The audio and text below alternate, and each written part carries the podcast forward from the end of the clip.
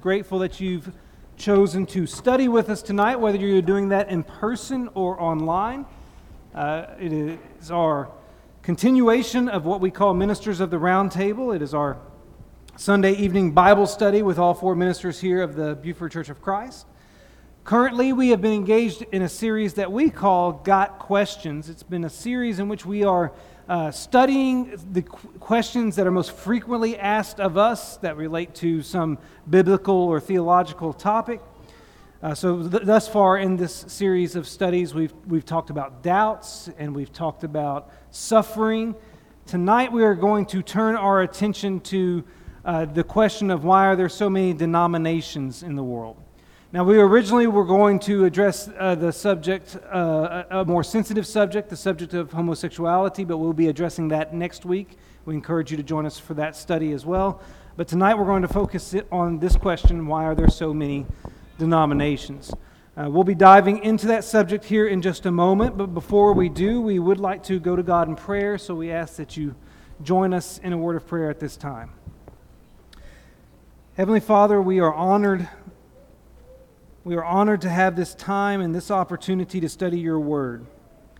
And Lord, I'm grateful for the, the men I get to sit up here with, the ministers that I get to work with, and for the knowledge that they bring to uh, the study of your word and the ability that we collectively have to examine it as a, as a group.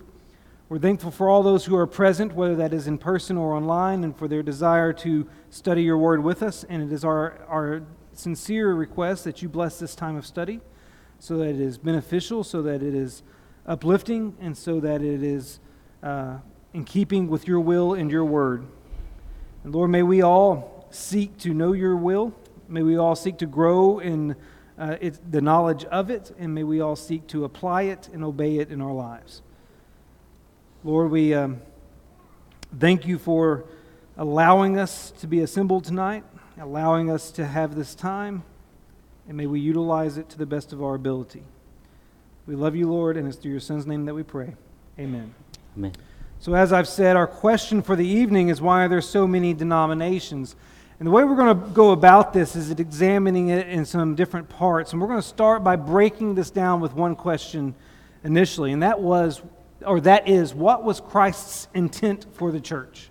What was Christ's intent for the church, original intent for the church? To get us started with this point, we're going to turn it over to Jay and let him lead us off. Okay, if you've got your Bibles, I don't know if that was loud for you, it was loud for me.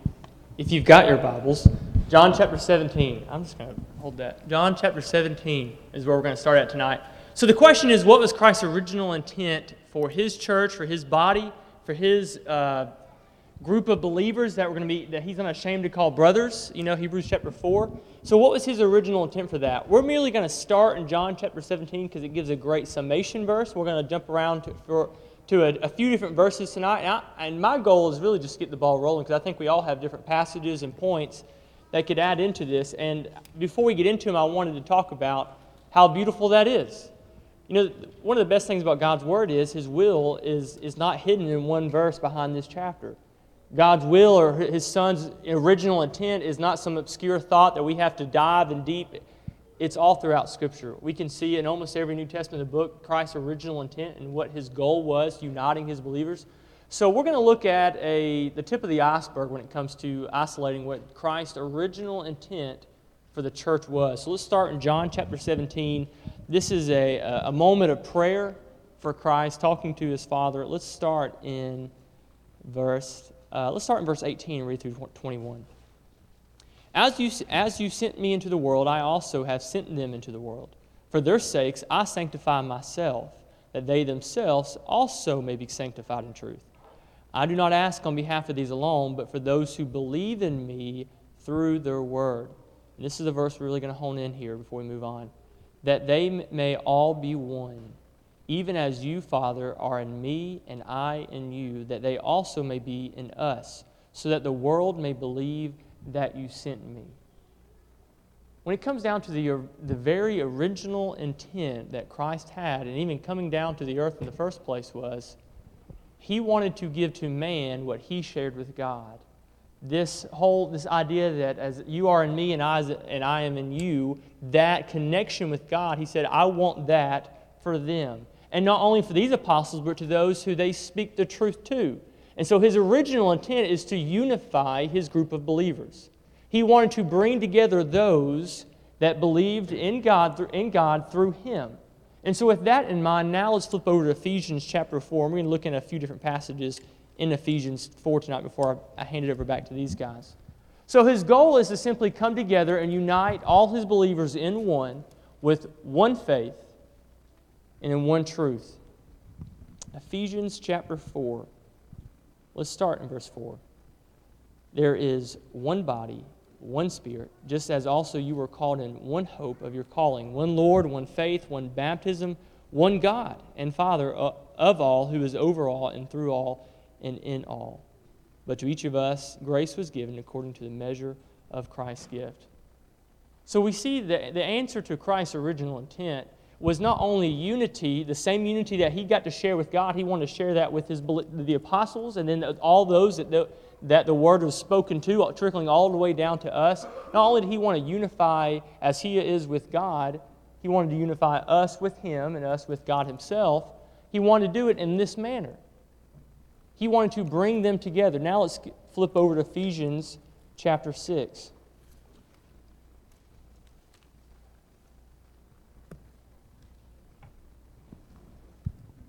Let's start in verse 24. I'm sorry, uh, I'm looking at Ephesians 6, but I'm reading from Ephesians 5. Ephesians 5, let's start in verse 24. But as the church is subject to Christ, so also the wives ought to be to their husbands and everything. Husbands, love your wives, just as Christ also loved the church and gave himself up for her. We're going to find two main analogies in Scripture, two illustrations that Christ will use to describe his relationship to this one body that he is uniting with God. And one of the main illustrations that he's going to use to describe this body is it's his bride almost. The way that he has died to purify, purify her, the way that he loves her, and the way that he takes care of her, and the way that he has done everything to set her up. And that connection that he has in authority here from Ephesians chapter 5, that's how he sees the church. And so once again, we find this one, this oneness idea. And the other illustration we're going to see in Scripture, and this is also talked about in Ephesians chapter 3, is that just as Christ is, you know, a bride to a bridegroom, he's also to the church like a head is to the body. And once again, just as we know today when we think about a, a groom and a bride, there's one of each. Now, our world may start saying otherwise, who knows, but we know how God intended it to be, and so we see the impact of that illustration.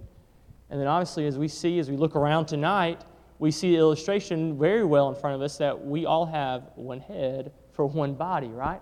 And so we see that the same way Christ is unifying and coming together with this group, he also has this intent of an organization in that way. He also has this intent to have a connection in that way. So that's just me getting the ball rolling. So I'll hand it over to you. Ben, I think you had Matthew 16. Is that where Yeah, uh, if you turn to Matthew chapter 16 and verse 18, we see Jesus uh, talking to Peter. And as he is uh, giving his confession that he believes that Jesus Christ is the Son of God, in verse 16, uh, Peter gives this confession. And then in verse 18, Jesus responds by saying, And I also say to you that you are Peter, and on this rock I will build my church, and the gates of Hades shall not prevail against it. And so, obviously, when we think about the overall question uh, of our night tonight, is why are there so many denominations? We're going to talk about why that is in a little bit, but we start out by talking about this intent. What was the original intent? And we find it here in this verse, in verse 18, that Christ would build his church. Not his churches, not a plurality of all these different bodies, but his church. And as Jay read in Ephesians 4, one Lord, one faith, one not thousands, not millions, not any other, all these different roads all leading to the same place, but one body. And we find that idea, as Jay was saying, in Ephesians chapter 1. Ephesians chapter 1 tells us about how we are the body, his church. Ephesians 1:22 he says, "And he put all things under his feet and gave him to be head over all things to the church, which is his body, the fullness of him who fills all in all. And then in Colossians chapter 1 and verse 18, it tells us that Christ is the head of the church. It says, And he is the head of the body, the church, who is the beginning, the firstborn from the dead, that in all things he, that is Christ, might have the preeminence. So when we think about the original intent that Christ had for the church, is that he might be the head of the body. And the body is us, the people, the church. You know, we study with people a lot in the denominational world, and we talk to them about how there is only one head to the church and how there should only be one body. And I like to explain it this way. Tonight we got trunk or treat. Uh, we got all these, uh, afterwards, we're going to have our kids dress up, and they're going to probably be uh, some people dressed up as uh, monsters or some cute little thing. And when you think about a monster, you think about Monsters Inc., and they have all these, the, the, movie, and they come out there and they have multiple heads and multiple bodies, and they look all disfigured and they're kind of scary looking. That's what the denominations have done to the original intent. Instead of one head, we're going to have two or three. Instead of one body, we're going to have 2,000. And it's just all right. Well, no, that's a monster. And that's an easy way for us to understand how Christ's original intent has been distorted. We're going to talk about that in a minute. But Christ's original intent for the church was for him to be the head and us, his people, to be his body. That's what Christ's original intent was for his church. You know, I also, you know, I also think it's that microphone gets me every time. I, I also think it's important to draw attention to John chapter 15. This might be less oriented towards um, his intent and, and more oriented towards explanation. But in John chapter 15 and verse 5, Jesus made this statement. He said, I am the vine, you are the branches. Now, one thing I've noticed in my interactions with people who pose the question about multiple denominations is that they'll appeal to this verse and they'll say that this verse is an indication that Jesus knew there would one day be multiple denominations, and that as long as they are Christ centered, then therefore they are one of the branches that he's talking about. Now, the problem with such an argument, as we appeal to the original intent, is that, as has been pointed out by Jay and Ben, is that there is the intent was for one body, for one vine. The intent began with this idea of unity through which all would be uh, connected. When you try to argue that the, bran- the, uh, the various branches are denominations, you're taking this verse out of context. Jesus said this in the context of, of Israelite religion. The nation of Israel was often depicted as a, a vine, um, or in Old Testament literature and imagery. One of the more prominent passages in the Old Testament that utilizes the imagery of a vine is, is actually Psalm chapter 80. In verse 7 through 9, it says, Restore us, O God of hosts, let your face shine, that we may be saved. You brought a vine out of Egypt. You drove out the nations and planted it. You cleared the ground for it. It took deep root and filled the land. And then picking up Psalm 80, picking up in verse 14, says, Turn again, O God of hosts, look down from heaven and see have regard for this vine, this, the stalk that your right hand planted, and for the son whom you made strong for yourself. The imagery there in the Old Testament is that Israel is God's vine. And what Jesus is communicating when we get to John chapter 15 is that he's really the vine. And the branches aren't denominations, the branches are people. People, individuals. You look at John chapter 15 in context, and there's a statement in verse 4 Abide in me, and I in you, as the branch cannot bear fruit by itself unless it abides in the vine, neither can you unless you abide in me. I am the vine, you are the branches. He's speaking individualistically. He's speaking about your fruit bearing.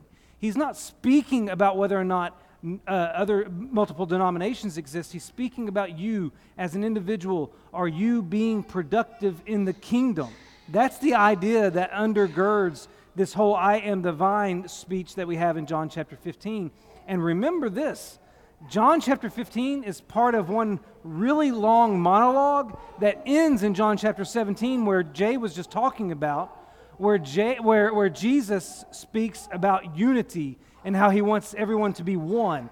So, this is not a verse that is contending for the existence of denominations. John 15, 5 is a verse that's speaking about individual responsibility to be a fruit bearer or else be pruned. And so we need to look at this verse in the context of the original intent. The original intent to have one church that is comprised of individual members, and that's the context of this passage. I think the God's original intent of His church and of His people is just one. Uh, you know the popular verse, uh, 1 Peter chapter 2, verse 9, but you are a chosen race, a royal priesthood, a holy nation, a people for his own possession. So we are a people, one holy nation, one race. So his intent is not there are more than one. So um, then uh, we may have to think that how can we be one? Uh, first, you know, we have the one head. I, I think uh, that we have one head means we have one spirit. What is the spirit? What is the spirit that unites all of us in one, ch- one church uh, to be up, up people? The, the spirit is love. There is no place in the church that we can have hatred to anybody, to, to anyone in the church, to anyone outside of church. church. But the denominationalism is kind of uh, an outcome of hatred because they hate some people, so they wanted to uh, want to separate themselves from the church. So they, they, they became more than one churches. But, the, but still, there is one church, one people, one race, one nation of God. So Another thing that uh, unites the all members of the church in one, as one church is the truth. Uh, Second Timothy chapter 3 verse 15 says that the church is the pillar and buttress of the truth because we support we uphold the truth only the truth of god we cannot be more than one because we uphold one truth because we uphold one word of God. We have to be one, and the church has to be one. So that is the uh, original intent of God. You know, there cannot be, as uh, Brother Ben pointed out, there cannot be anything like one head with several bodies. That's not God's intent. Guys, is there anything else you'd like to add? All right, well, the second part of this study we wanted to focus on this evening is why denominations exist. Mingu's already kind of got the ball rolling on that, so Mingu, will you uh, continue with further thoughts? Okay. Um, I define a denomination like this a de- denomination is a group of religious people who distinguish themselves from the church by the doctrine that is based on human philosophies, thoughts, and traditions, according to Colossians chapter 2, verse 8. So, uh, a denomination happens when a group of people separate themselves from the church because of these human ideas and things. Like, according to the Bible, I looked up the Bible and uh, found these things. Uh, first, different gospel than the Word of God teaches uh, Galatians chapter, six, uh, chapter 1, verse 6 through 9, a different gospel, which is a di- distortion of the gospel of Christ, a gospel contrary to the one uh, Paul and his companions preached to the church, a gospel contrary to the one uh, the church received. 1 Timothy chapter 1 verse 3 says any different doctrine. So if a group of people are based on any different doctrine, than the you know, Word of God teaches is a denomination. Uh, 1 Timothy chapter 6, verse 3 to, six, uh, 3 to 5, a different doctrine and uh, which does not agree with the sound words of, the, uh, words of our Lord Jesus Christ and the teaching that accords with godliness. The second thing the denomination is based on is philosophy, human philosophy. Colossians chapter 2 verse 4 says plausible plausible arguments. Colossians chapter 2 verse 8 says philosophy and empty deceit. I mean uh, these words are coming from warnings uh, from Paul. And the third thing that the denomination is based on is worldliness, worldliness, hatred, falsity, and worldly desires. Colossians, Colossians chapter 2, verse 8, the elemental spirits of the world. Uh, 1 John chapter 4, verse 1 says, spirit of false prophets, Romans chapter 16, verse 17 and 18 uh, mentions such persons serve their own appetites. Some translations say their own belly. So their covetousness is the basis of the uh, denomination. And 1 Timothy chapter 6, verse 10, as you well know, the love of money also is a worldliness of uh, a worldly, worldly basis of the denominations. And also, the fourth thing that the denominations are based on is the human traditions. Mark chapter 7, verse 8, Jesus pointed out that uh, people, many you know, wrong people, were uh, trying to keep the tradition of man, not the tra- tradition of God. Uh, Colossians chapter 2, verse 8 also mentions human tradition. Colossians, Colossians chapter 2, verse 16 and 17 uh, also mentions questions of food and drink, a festival or a new moon or a Sabbath, asceticism, worship of angels, visions, things like that. Colossians chapter 2, Colossians chapter 2, verse 20 to 23 also mentions regulations according to human precepts and teachings. And finally, uh, the denom- denomination happens uh, because of the false teachings. False teachings and also uh, some people's naiveness to follow them. First Timothy chapter 4 verses 1 through 3 uh, mentions deceitful spirits and teachings of demons through the insincerity of liars whose consciences are, are seared.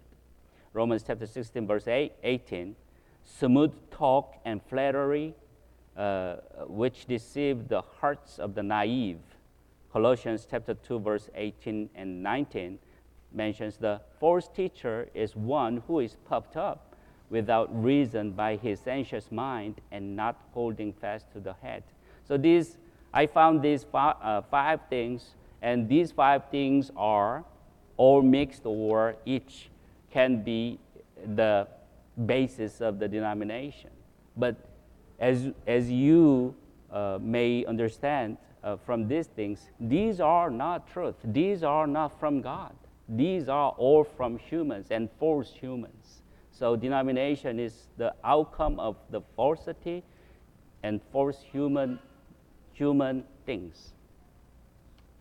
Amen. And when I, you know, you're saying about the false teaching, especially this is something that Jesus told us would happen.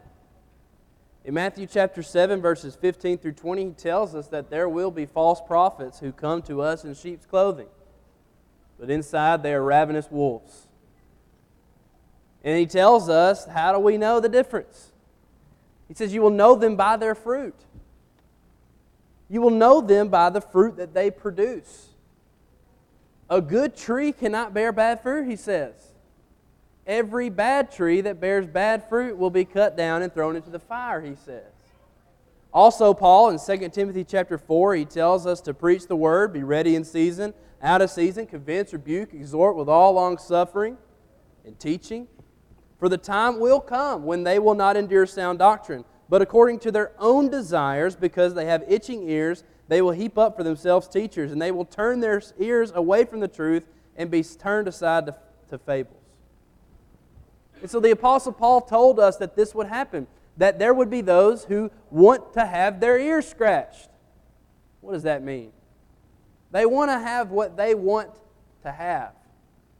They want to take this part and take this part, but they don't want to take this part. They want to take the part about Jesus saying, We want you to have an abundant life, but they don't want to take the part that says, If you love me, keep my commandments. So they want to pick and choose what they want like they're at a buffet. And that's exactly what happened. Why do denominations exist? Because God gave a perfect institution to an imperfect people. God gave the perfect church to an imperfect people. And man were the ones who messed it up. Just like we talked about with suffering. He gave us a perfect world and we messed it up. He gave us a perfect institution in the church and we messed it up. Why? because we want to have our ears scratched. We want to have what we want to have, and we don't want to have anything that is challenging, anything that is against what we believe or what we want to believe or what we want to have for our lives. And so we find and we search out for someone who agrees with us. Instead of seeing that, oh my, oh my, I have a problem with the Bible. I need to change myself. Instead of doing that, we say, Well, I have a problem with the Bible. I'm going to find a group of people that agree that it's not a problem. That's why denominations exist.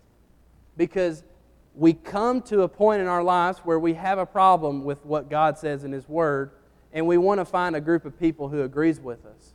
Instead of addressing the problem within ourselves and changing ourselves, we want to make the Bible be the one that has the problem, or the original church of God's intent to be the one that has the problem.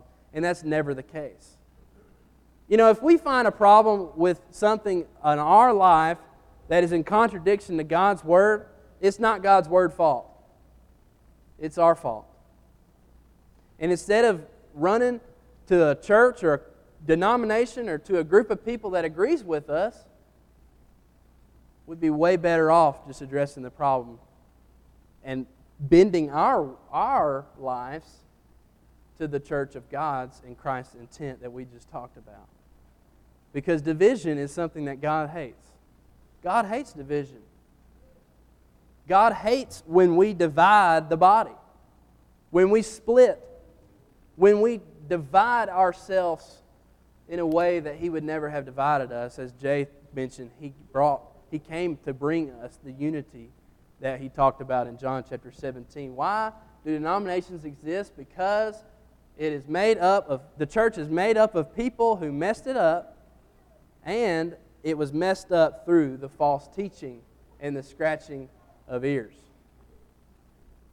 Well, thank you, Ben. You said basically what I was thinking about saying specifically about uh, 2 Timothy chapter 4. So, Jay, do you have anything you'd like to add on this subject? Yeah, I'll just add something real quick. I, I think there's a, I think that what you all have said pretty much sums up 90% of why there are denominations. I think the only other side of it, maybe just one, little, one last comment on this, is there are denominations because, one, there are false teachers, and because of deceitfulness reasons or laziness reasons, they want an easier gospel or they want a gospel that serves them better. There's also denominations because there are people willing to listen to those false mm. teachers. You know, there are multiple people who are willing to say, you, you, know, I would, I would rather have that gospel that scratched my ears. I'd rather, I, would, I would rather go to this congregation that's like this. I would like a gospel that's a little easier for me to follow. I think we've all, everybody in this room, have heard people, our family, our friends, people, our, our own thoughts at times who have left the church because of, well, this congregation over here, they they worship this way, or maybe they say this and they say that, but they have got a great children's program. And that's enough for me. And so I think for that reason, there's always going to be false teachers, but unfortunately, there are all, always going to be people willing to listen to them as well. So, just one last. Thank you, Jay. Now, we've been using the term denomination. There is another term that gets thrown around a lot, and that is non denominational.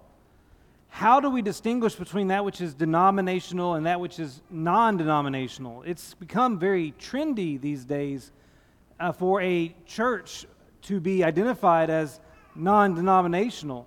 So, Ben, would you kind of explain the difference between those terms for us? Absolutely. Uh, when we think about this denominational versus non denominational, the discussion that we're having is how are we able to distinguish What is the denomination and what is not? As Mingu already defined, the word denomination is basically a branch of the original, right? You have, uh, in money, they call different money denominations. It's a $10 denomination. It's a branch of, and it's a certain group of people who have aligned themselves together to have their ears scratched, as we just talked about. And so there are many denominations. They're branches of the original. But as we've already talked about, that was never the intent. However, nonetheless, it happens. Regardless of what the intent was, we know that they are out there. We know that there are thousands of denominations. And so the question, the reason why we're talking about this tonight is because every single one of you have to deal with the denominational world. You have to deal with your friends, your family, your coworker, your neighbor who is a part of the denominational world. And so the question is, why are there so many denominations? And the question also is, what how do I designate, how do I distinguish what is a denomination and what is not a denomination? And so these churches, these, these denominations who have been denominations for years, have realized man, people hate the denominational world. People hate the different division, the different stances that have been taken, the different, they want Jesus but not the church idea. They want Jesus but not religion. And so, what we're going to do is we're going to take ourselves out of the denominational world. We're not going to be denomination anymore. We're going to be non denominational. So, they'll put that on their signs, they'll put that in their advertisements. We're non denominational. But just the one down the road that claims they're non denominational has John Wesley as a statue in front of it. Basically, tying themselves back to the Methodist tradition of the denomination of the Methodist Church. So we know that there are some individuals who claim to be non denominational who, in fact, are not non denominational. In fact, there can only be one non denominational church, and that is the church that Christ established in the book of Acts. As we've just talked about, unless it can tie its spiritual roots back to that book of Acts, then it is not, in fact, non denominational. And so when we think about this denominational, how do we distinguish it? Well, anything that blows up the original intent of what Christ desired is a denominational church. You will know them by their fruits, Jesus said. How do we know a denomination? By the things that they do, by the things that they teach. Is this a doctrine of man or is this the doctrine of God? Are they upholding the Word of God or are they upholding the creed that was written in the 17 or the 1800s? That is how you distinguish the difference between denominational and non denominational. If you are non denominational, it means you are not a branch of the original, but that you are the original. You can see why this has become a big trend in late, late days with everyone wanting to be non denominational because that's what is very right for us to be. We want to be non denominational. We don't want to be a part of a denomination, but however, there is only one non denominational church, and it is the church of Christ that he established all the way back in the book of Acts. We know that because of the fruit that we produce. We do the things that they did in the book of Acts. When they say we are to do the Lord's Supper in Acts 20 and verse 7, on the first day of the week, when do we do it? On the first day of the week, we partake of the Lord's Supper. When they say that they gave of their means on the first day of the week in 1 Corinthians 16 and verse 2, we give of our means in, because of 1 Corinthians 16 2. When they say we sing and make melody in our hearts to the Lord, Colossians 3.16 and Ephesians 5.19, we sing and make melody in our hearts to the Lord. When they tell us to read Scripture and to study and to preach from God's Word, we do those things because they did those things. You know, the restoration plea is to speak where the Bible speaks and to be silent where the Bible is silent, to call Bible things by Bible names, and the list goes on and on. We are to look at the commands, the examples, the necessary inferences or the implications that Scripture makes. That's how you know if you're denominational or not. Are we looking at the word of men or the word of God? Are we scratching ears or are we trying to please God? That is the difference between denominational and non denominational. And what, when, what happens when you have all these denominational churches claiming to be non denominational, it just adds to the confusion in our world. It adds to the people who say, I don't want to be any part of this. I don't want to be part of any type of religion. Just give me Jesus. I don't want the church. Unfortunately, it can't be that way. You cannot have Jesus without the church, and you cannot have the church without Jesus. And unfortunately, this conversation is so prevalent in our world. But like we said, it is because of the false teaching and the people willing to be taught falsely. We're told to test all things. We're told to preach the word in season, out of season, and all the things, to rebuke those who would teach it falsely. But so many times, instead of confronting the false teacher, it's way easier just to simply get in the car and go home. But I know that'll never happen here because of the comments we always get afterwards. People come to us, thank you for this comment. Hey, I had a comment on this. Why? Because you want to seek the truth. And you want to know what God's Word actually has to say. So that's my very short definition on non denominational and denominational. I got to axe to grind with this because it's not fair for anyone to claim to be non denominational when they're not. It's just another example of wolves in sheep's clothing. I think an, uh, another component of the definition of denominational versus non denominational is the existence of autonomy. Um, a, a, lot of churches have adopted the non denominational terminology because they have distanced themselves from a hierarchy of organization. One thing that Scripture clearly teaches is that each congregation of the Lord's church is to be autonomous, which is self governing. You can see that in particular in Acts chapter 14 as, uh, as you have Paul and Barnabas on this mission trip establishing these churches and then going back to them and appointing elders for each congregation. And it becomes very clear in the, in the way they uh, appoint these elders that they are appointed to oversee that particular congregation. And, and that gives that congregation autonomy. In the context of the definitions of, of denomination versus non denominational, what you have is the existence uh, of a, a, definition that implies governance, self governance or not. And so that is another way in which these terms are applied. It was very interesting when we sat down to prepare and discuss how we would go through this study. We pulled up some definitions of the word denomination. And every definition website you go to, every one of them had a different definition of denomination. Some of them would just appeal to the, the branch mentality, some of them would appeal to the governance mentality, some of them would make it sound like every church is non denominational. So your definition of denomination can vary. But there are two big ways to determine whether or not you qualify as a denomination. The first is to look at who founded the church, because any church founded by anyone other than Jesus Christ is a denomination. The other way is to look at when the church was founded or instituted. Any church instituted on any other day other than the day of Pentecost is a denomination. I'm going to circle back around to those two definitions in just a moment, but let me first pause and let our other forum uh, speakers address this subject of the difference between denomination and non denominational? I would like to um, uh, you know, distinguish the denominational churches uh, from the church uh, in two ways.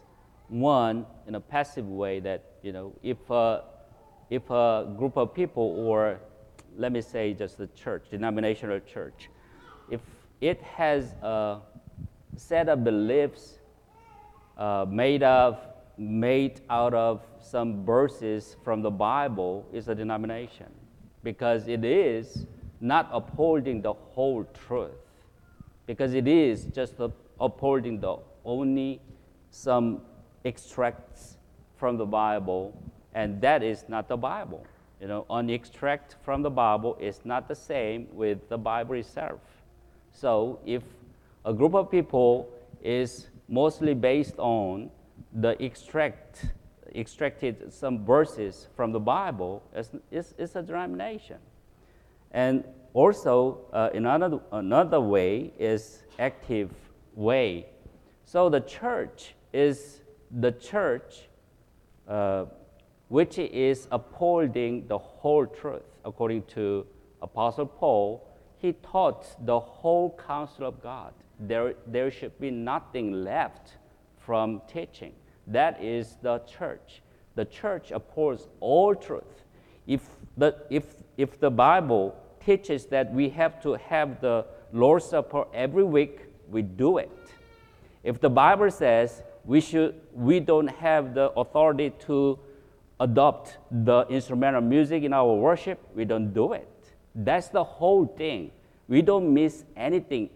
As far as we know that it is the Bible, that is what the Bible teaches, we uphold it. That is the church. We uphold the whole truth, not part of it, not the part, not some verses of the Bible, but we uphold whole truth. That is the church. And if a church upholds only some things, only some verses, that is not a church. Yeah, very quickly before we move on, I, the only thing I think I'd like to add to that is I think this is a really good point that's been brought up tonight is the fact that this discussion, the watering down of the term non denominational, and how that's going to keep playing out in our culture. Because I, I, think, like for me, for a, lot, for a lot of us growing up, when, when asked to describe the Church of Christ, you could give a term like non denominational, and that by itself could set aside, to, could define, okay, well, oh, okay, so that's, that's different, right? Whereas today, when you say that, okay, oh, that's great. There's this congregation, there's this congregation, there's this name, there's that name. So non denominational, to the public's eyes, really may not set us aside or set us apart or make us look any different than a lot of congregations, a lot of groups of believers that meet in this city, in this town, all around our county, just because that definition in the public's eyes have changed. I have a family member of mine who has grown up in the denomina- at a denominational congregation. And uh, she knows obviously that uh, I'm a member of the church and I know where she goes and stuff like that. We grew up together, obviously. So um, we talk about our faith a lot. And she, we were talking this past year at Christmas and she brought up Jay, our, our congregation, our church is, is having a split and we're becoming non non denominational. I said, oh, What? Well, explain that to me. What's going? What's the split over? And it was a decision actually on homosexuality.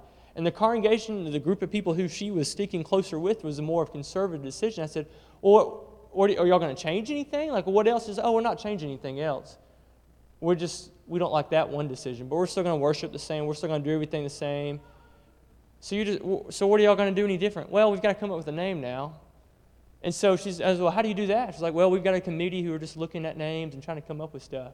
And so that alone, the fact that they no longer had a traditional denominational name on the building, simply because they were able to take that off the building, take those letters off, and put in something like, you know, generic, uh, you know, the way, the vine, or something like that, we see a lot of times, a lot of different congregations that um, they said, okay, well, now we're, now we're non-denominational. So I think that's just an important point to bring up that, you that you brought up, that we've all been talking about that. We're going to, have to be a little more um, careful when we just describe ourselves as that and move on. So that leads us to me turning the microphone back on. So that leads us to the point of asking this question Is the Church of Christ, the, the Church of Christ, is it a denomination? The quick answer is no that's not necessarily the easy answer. See, I mentioned two things that distinguish a church from being, uh, or distinguishes between denominational and non denominational. I said any church founded by anyone other than Christ is not Christ's church, and any church founded on any other day other than Pentecost is not Christ's church. On the surface, those two facts about the New Testament church seem to present a problem for our fellowship because our historical heritage, the historical heritage of the churches of Christ, goes back to the early 19th century. In the early 1800s, men like Barton Stone and Thomas and Alexander Campbell, they, they abandoned their denominational ties and sought to restore the primitive church. And so occasionally you may have heard people refer to the churches of Christ as Campbellites. I recently was called that. Now, the objective of those men in the, what is now known as the Restoration Movement, the objective of those men was, was to be Christians only who adhered to the pattern demonstrated by the Church of the New Testament. Under their leadership, or, or at least by their influence, the Restoration Movement was born, and it's that movement from which the churches identified with the title Churches of Christ are affiliated. Now, if our congregation's heritage begins in the 19th century in North America, under the direction of men from whom the Stone Campbell movement was named, then would we not be counted as a religious body founded by someone other than Jesus and instituted on another occasion other than Pentecost? Well, before we go down that rabbit hole, think about the term restoration for a moment. Restoration is the act of returning something to a former condition. The reason this movement came to be known as the Restoration Movement is because those individuals who influenced the beginning of it did not seek to start a new denomination, but restore the original primitive church that you read about in the New Testament. Their goal was not to be church founders, but to be church restorers. And they may have begun that process, but we continue that process. Our goal is to be nothing short of the church you read about in Acts. See, because the church of Christ strives, or the churches under that title, Church of Christ, because it strives to restore the original church, not restart it, not found it, not reform it, but to restore what began on the day of Pentecost in Acts chapter 2. That's why the Church of Christ is non denominational. We look to the book of Acts and we look to the entire New Testament for the pattern of the church that Jesus Christ founded, and we seek to restore that pattern. That's what makes the church non denominational. Guys, what would you like to add to that? Uh, as I deal with many uh, people, Korean Koreans, who are coming from denominational world, uh, it's easy for them to think that the Church of Christ is another denomination because they think denomination is a common and universal thing, and they think uh, relatively that you know because I agree that I my church is a is a denomination, so you have to agree with me that your church, Church of Christ, is also a denomination. So it's it's like they are saying that the denomination is a a relative concept, and the church is also a denomination. But we have to be careful about that. You know, the church is not a, a relative concept. The church is an absolute concept. The church is one, and the church is instituted by the by Christ and uh, designed by God. And church is God's people, God's race, and God's uh, servants and God's uh, you know worshipers. So uh, we have to be careful as we uh, discuss these things with, with other people who are from denominational concepts and ideas that uh, we should not agree to them that, you know, relatively, yeah, Church of Christ could be also mentioned as a denomination. No, it's not true. Let me also throw this out there. Any church that seeks to restore the New Testament pattern is Christ's church. A pattern is implied in Jesus' instructions for, for his teachings to be passed down in perpetuity.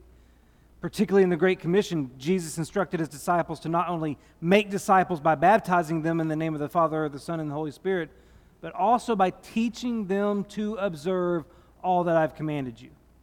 A pattern is implied in Paul's instructions to Timothy 1 Timothy chapter 1 and verse 3 to teach no other doctrine and his instructions to the church in Rome to note as well as avoid though anyone who causes divisions in Romans chapter 16 and verse 17. A pattern is implied in Paul's instructions in, for Timothy to follow the pattern of the sound words that you have heard from me, 2 Timothy chapter 1 verse 13, and to entrust what you have heard from me to faithful men who will be able to teach others also, 2 Timothy chapter 2 verse 20 verse 2. And then a pattern's implied in John's instructions to test the spirits in John chapter 4, 1 John chapter 4 and verse 1. See, when you look at the New Testament, there's an implied pattern to be followed. And any church, any, any church that does not follow the example of the New Testament in both doctrine and practice, that's not Christ's church. Because there is a definitive divine plan that God intended to be the pattern by which the church in the New Testament could be identified and reproduced throughout history. In fairness, I quoted that from another author, but it sounded so good. When we look at the pattern that's provided in the New Testament, that's how we know what the New Testament church is supposed to be. And that's how we can determine whether or not we are that church. You guys have anything to add? Well, then I'd like us to transition with the remaining time that we have to this question How should we interact with the denominational world? Mingu's already alluded to the fact that he has conversations, uh, he has dealings with those who come from denominations. How are we to uh, communicate and interact with those who come from a denominational background? Who'd like to get us started on this one?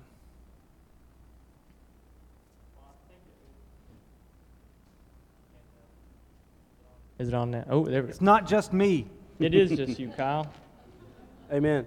That's right. I have a handheld. It's extra hard. It's, okay, 2 Timothy chapter 2. I think if, you, if we want a short answer with a short amount of time left, if we want a recipe of how to handle these biblical discussions with people who have different faith and have different understandings, who are coming from different backgrounds, I think this might be the easiest way um, to describe that.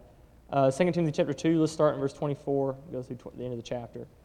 The Lord's bondservant must not be quarrelsome, but be kind to all, able to teach, patient when wronged, with gentleness correcting those who are in opposition, if perhaps God may grant them repentance, leading to the knowledge of truth, and they may come to their senses and escape from the snare of the devil, having been held captive by him to do his will. I think that's an easy recipe of how we can handle a discussion that could go wrong or a discussion that could go difficult. But I think also I'd like to add, add to, the, to this discussion that we don't go into a conversation saying, I'm here to rescue you. You are lost, you are wrong, and let me look down upon you and pull you out of the snares of the devil. You know, I don't think that's what this passage is talking about. I think there's a level of love, obviously, has to go that. So I know there'll be a few passages that are brought up with that too. But this is the first passage that comes to my mind when it comes to the, the literal conversations. If, when, when we were interacting with people from different denominations, there's no room for anger. There's no room for frustration. There's no room for intolerance at that point in that discussion, outside of just not, you know, not tolerating, you know, something that's outside of the truth. So this is where I always start. So building off of that, I thought of Ephesians 4:15 to speak the truth. Yep. Is there any more to that verse? In love. Do we not have this urge sometimes to just focus on the speak the truth part and forget the in love part? Even in, in normal relational dealings between husband and wife or between friends, sometimes speak the truth trumps the in love part. But Ephesians 4:15, speak the truth in love. I also think about 1 Peter chapter 3 and verse 15, where we are we were called upon to defend the, the reason for the hope that we have within us, but to do so with what? With what, Ben? Meekness and fear. Meekness and fear, or gentleness and fear. Or, gent- I'm sorry, gentleness and respect is another translation. All, I knew Ben would know that because that's his favorite verse. Um, so we have these passages that tell us how to interact, how to defend, how to speak. I also think of Colossians chapter 4 and verse 6. Let your speech always be gracious, seasoned with salt, so that you may know how you ought to answer each person. There, there is an instruction there from Paul telling us to be gracious and thoughtful in how we communicate. I think all these verses combined with what Jay was just talking about give us the starting point to know that, that as we communicate truth, we do so with the understanding that we've got to do it in love, that it's got to be thoughtful, that it's got to possess respect, that it's got to uh, possess a gentleness about it. And if we can wrap our minds around such tactics, if you will, it will aid us in our communication with those that come from a different religious background. If, if I can jump back in real quick again, sorry to, to bounce back, but I think about John chapter 4 and how Jesus interacted with the woman at the well. I mean, that is a, a, woman of a different faith in a different area. And he does not start, you know, his, his conversation did not start with you are in the wrong with how you believe, where you worship at, and all this. He did not start there. He started it with a relationship, with a conversation, with a building of trust, and then with the introdu- introduction of the truth through that.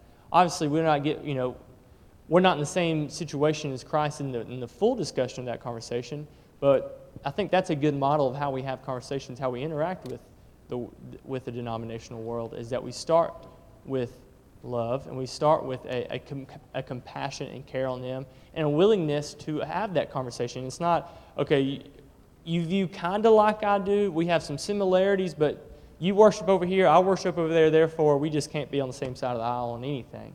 That's not how Jesus took that. Okay, um, what is interesting to me is that most of the uh, New Testament books, especially the books that are written by Apostle Paul, are dealing with the church. And as we know, that there are people who are uh, still doing uh, from the denominational ideas, from the different ideas, uh, you know, uh, from the Bible, um, from the gospel.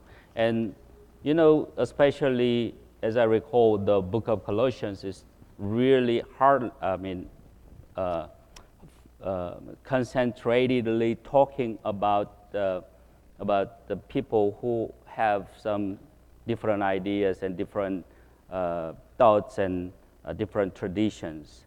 But still, Paul is teaching that we have to, I mean, Paul himself is teaching them very gently, but without compromise with the truth.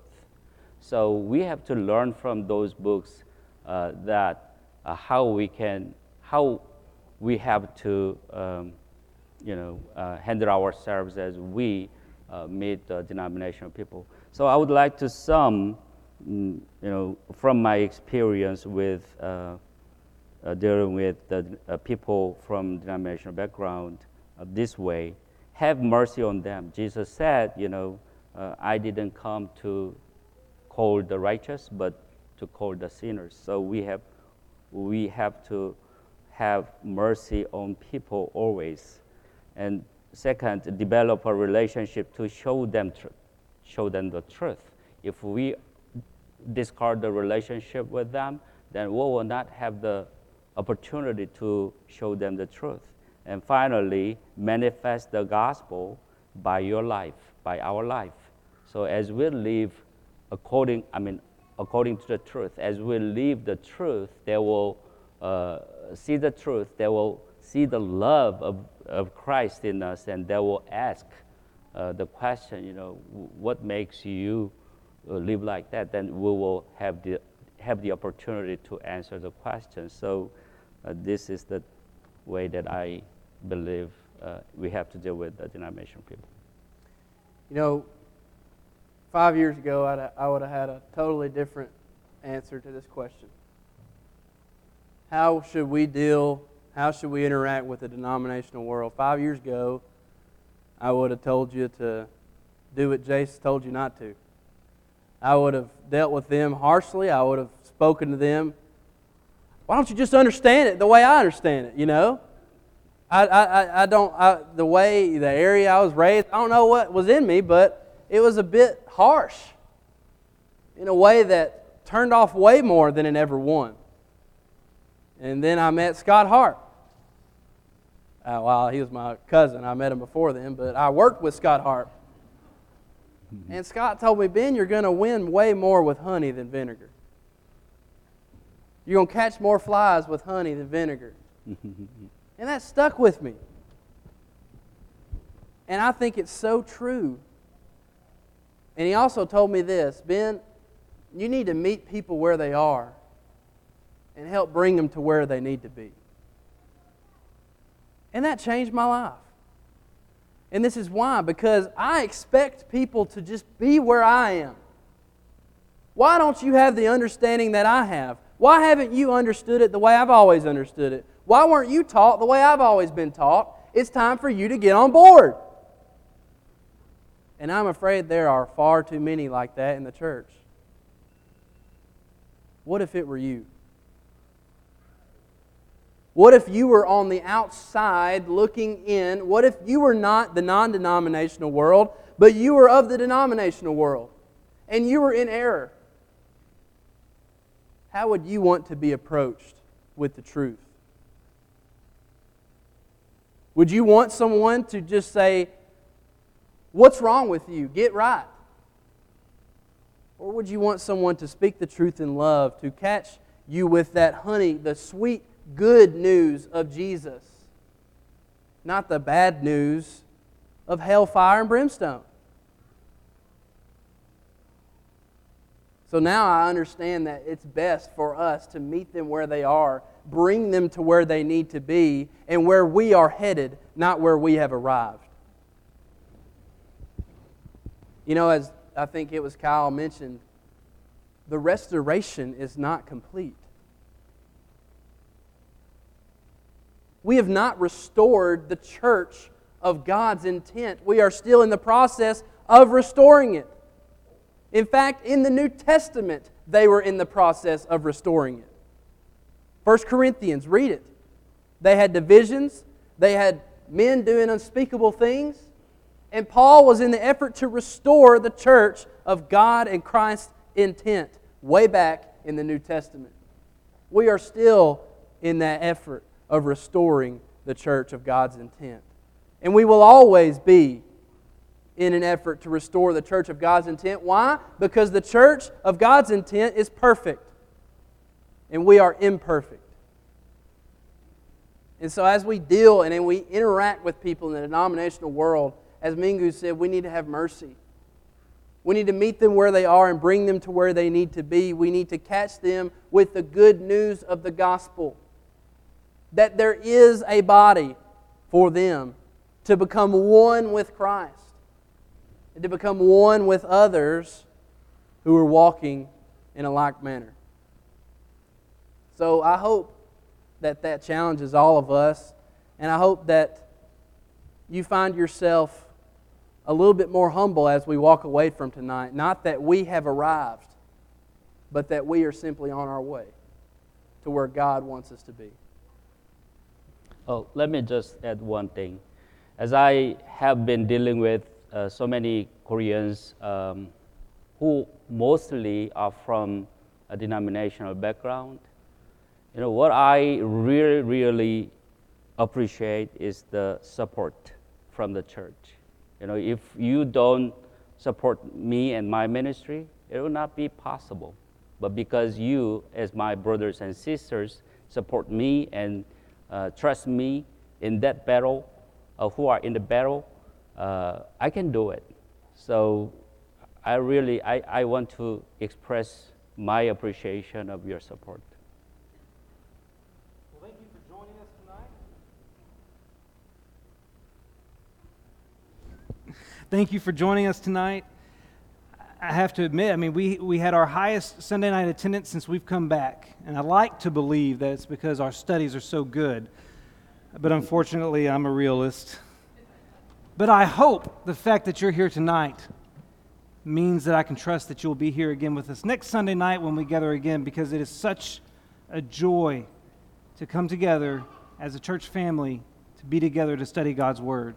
So please come back again next week and in the weeks to come. We're going to close out with a word of prayer. Brother Ben Hogan is going to lead us in that prayer. Let's pray.